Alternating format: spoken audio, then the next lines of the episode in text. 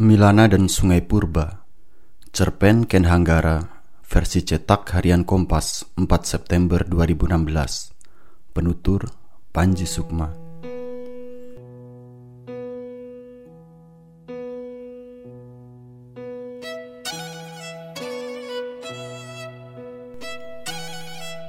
Dulu di depan kita ada sungai Kataku.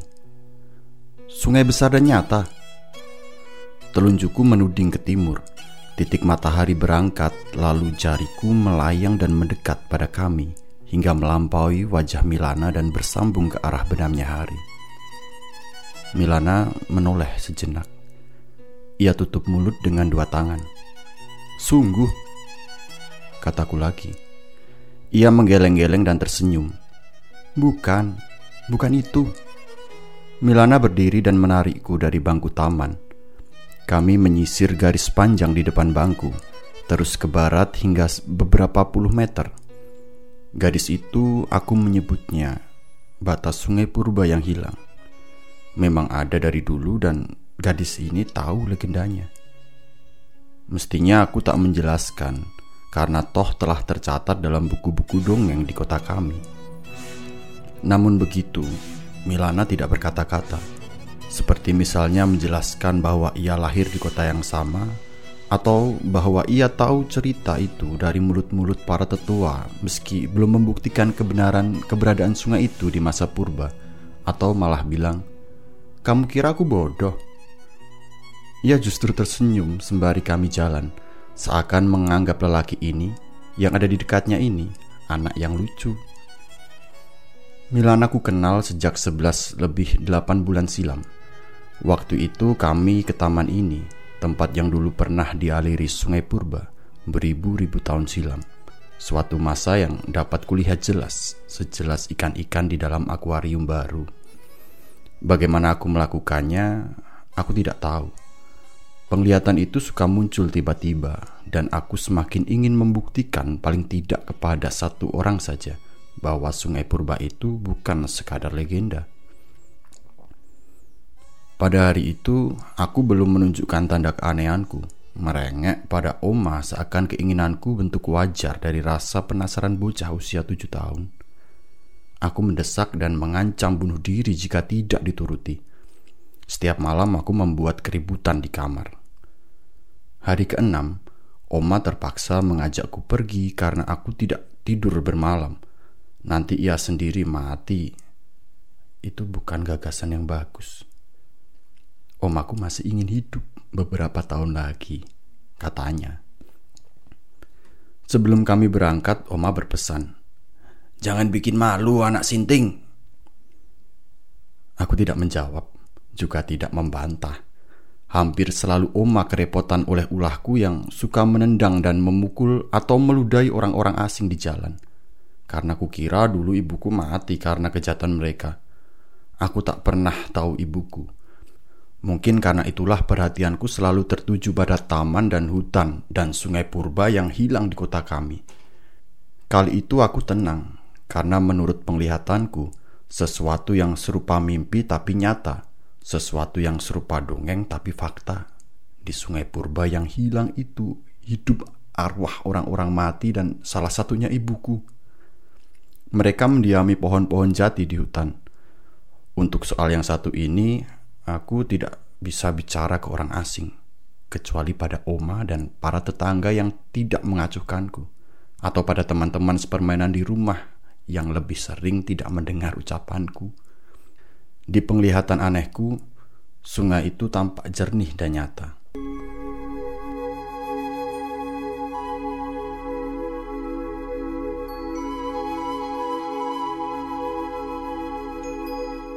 Sesampainya di taman ini, aku tidak bermain seperti anak-anak lain, tetapi duduk dan meraba-raba garis yang dulunya ku yakini adalah tepi sungai.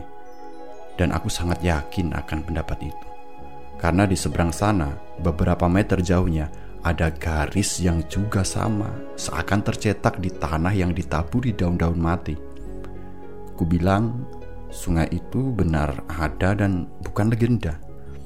Aku belum bisa membuktikan tapi suatu hari nanti, suatu hari nanti, Kata-kataku kuulang sementara penglihatan itu lagi-lagi datang. Jernihnya air, bau basah, ikan-ikan berlompatan. Oma menepis udara dan tertawa begitu keras sampai beberapa pengunjung taman menoleh. Mereka tidak memedulikanku dan kembali ke urusan masing-masing. Kecuali seorang gadis yang nantinya aku jatuh cinta padanya. Ia berdiri tidak begitu jauh dariku. Ia mendekat.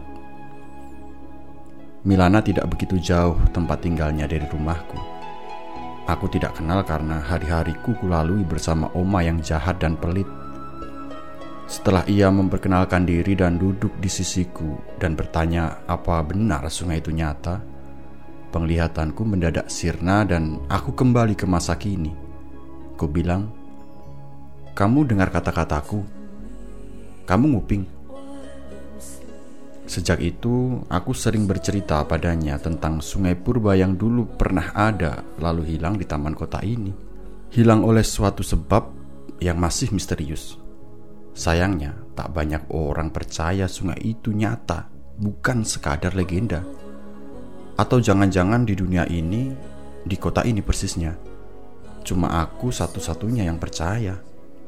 Begitulah aku cerita panjang lebar mengenai dugaan-dugaanku bahwa sungai itu hilang karena tandas diminum para penjelajah yang ingin mencari jamu keabadian dari daun langka di hutan sebelah barat taman. Atau bisa jadi sungai itu hilang karena Tuhan mengeringkan tempat ini pada zaman dulu kala agar tidak ada lagi yang percaya tahayul keabadian. Tahayul, seperti kata Oma, bujuk rayu setan dan setan ingin kita masuk neraka. Dulu setan berhasil menghasut moyang kita, Adam, sehingga kita dibuang ke bumi. Dan kini setan belum puas kalau belum memastikan kita semua masuk neraka, kataku. Milana terus mengangguk-angguk, lalu aku membahas soal langit dan bumi juga malaikat dan setan sampai benar-benar larut dan sampai lupa bahwa aku pergi bersama Oma dan Milana pergi bersama ibunya yang mungkin mencari-cari anaknya sebab tidak ada bersama anak-anak lain. Kalau Oma, kukira ia mulai pikun dan mungkin saja pergi ke toko parfum di seberang taman. Lantas duduk di sana selama beberapa jam sampai ingat bahwa hari sudah sore dan kami harus pulang. Tapi hari belum sore bahkan belum juga siang, sehingga aku terus bicara di depan Milana. Setelah puas bicara soal alam gaib, aku kembali ke bahasan soal sungai purba yang hilang itu. Aku mulai membahas arwah-arwah di sekitar hutan, yang salah satunya tak lain tak bukan adalah ibuku yang mati dibunuh orang-orang asing. Kamu orang asing, kataku, tapi kamu baik. Jadi ku yakin bukan kamu yang membunuh ibuku. Lagi pula ibu mati setelah aku dilahirkan dan pada malam itu pastilah Milana juga masih bayi merah dan baru keluar dari perut ibunya. Milana antusias dan dia gadis yang jujur. Aku tahu dia tidak seperti orang lain yang nyaris selalu tertawa keras-keras seperti Oma kalau bukan berdiri dan menyuruh orang lain membawaku ke rumah sakit jiwa. Ia juga tidak seperti teman-temanku di rumah yang kebanyakan suka pura-pura mendengarkan. Padahal di kepala mereka ada bayang-bayang es krim atau donat yang dijanjikan ayahnya atau bahkan arwah hantu tua di dalam tubuh kecilku. Entahlah. Kukira satu-satunya yang memahami ceritaku hanya Milana.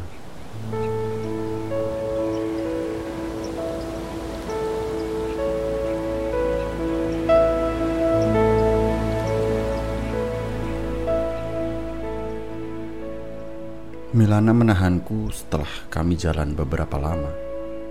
Di titik ini, pepohonan jati tumbuh lebih lebat dan semak belukar tampak tak beratur. Tak ada yang merawat tempat ini sedemikian rapi sebagaimana taman tempat kami bertemu selama 11 tahun lebih.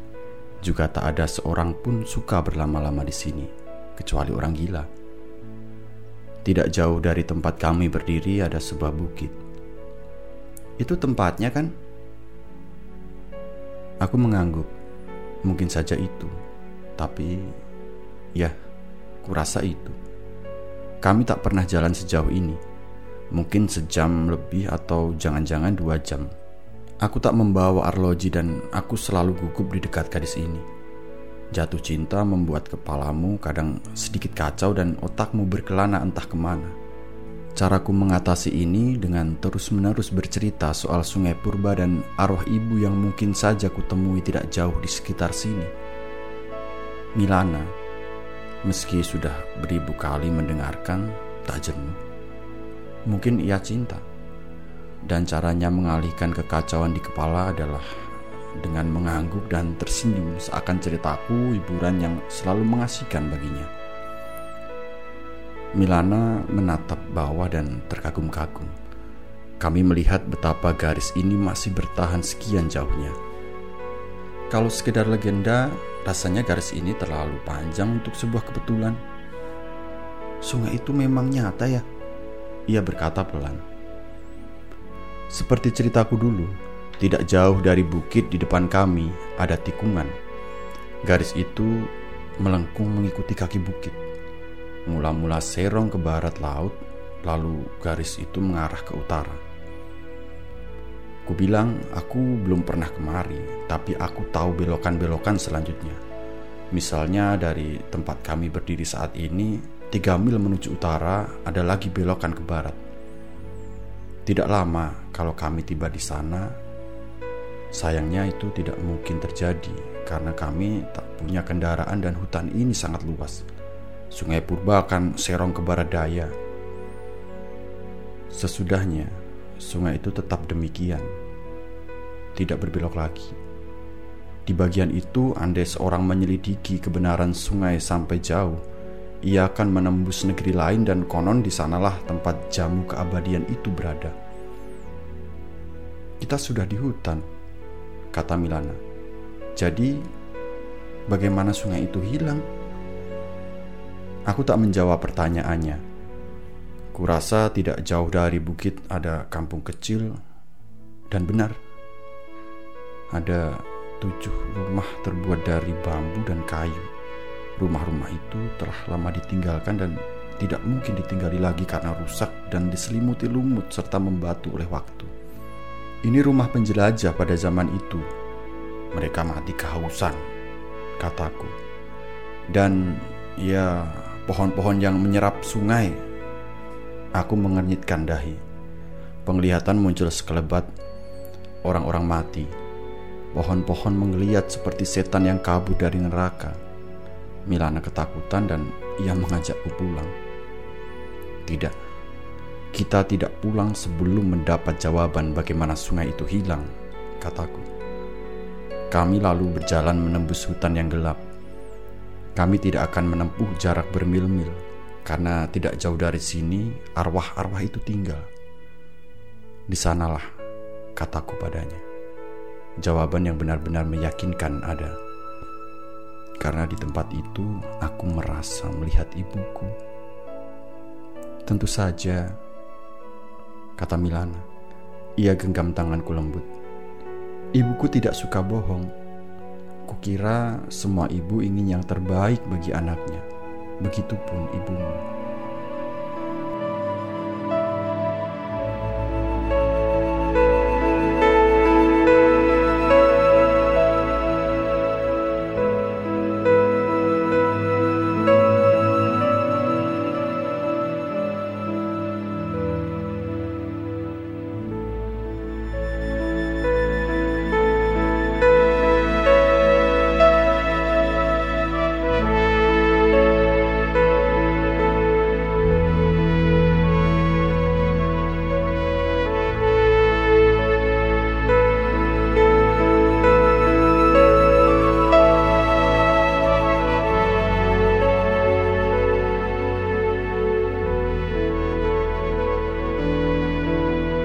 Sastra suara ini dipersembahkan oleh divalitera.org.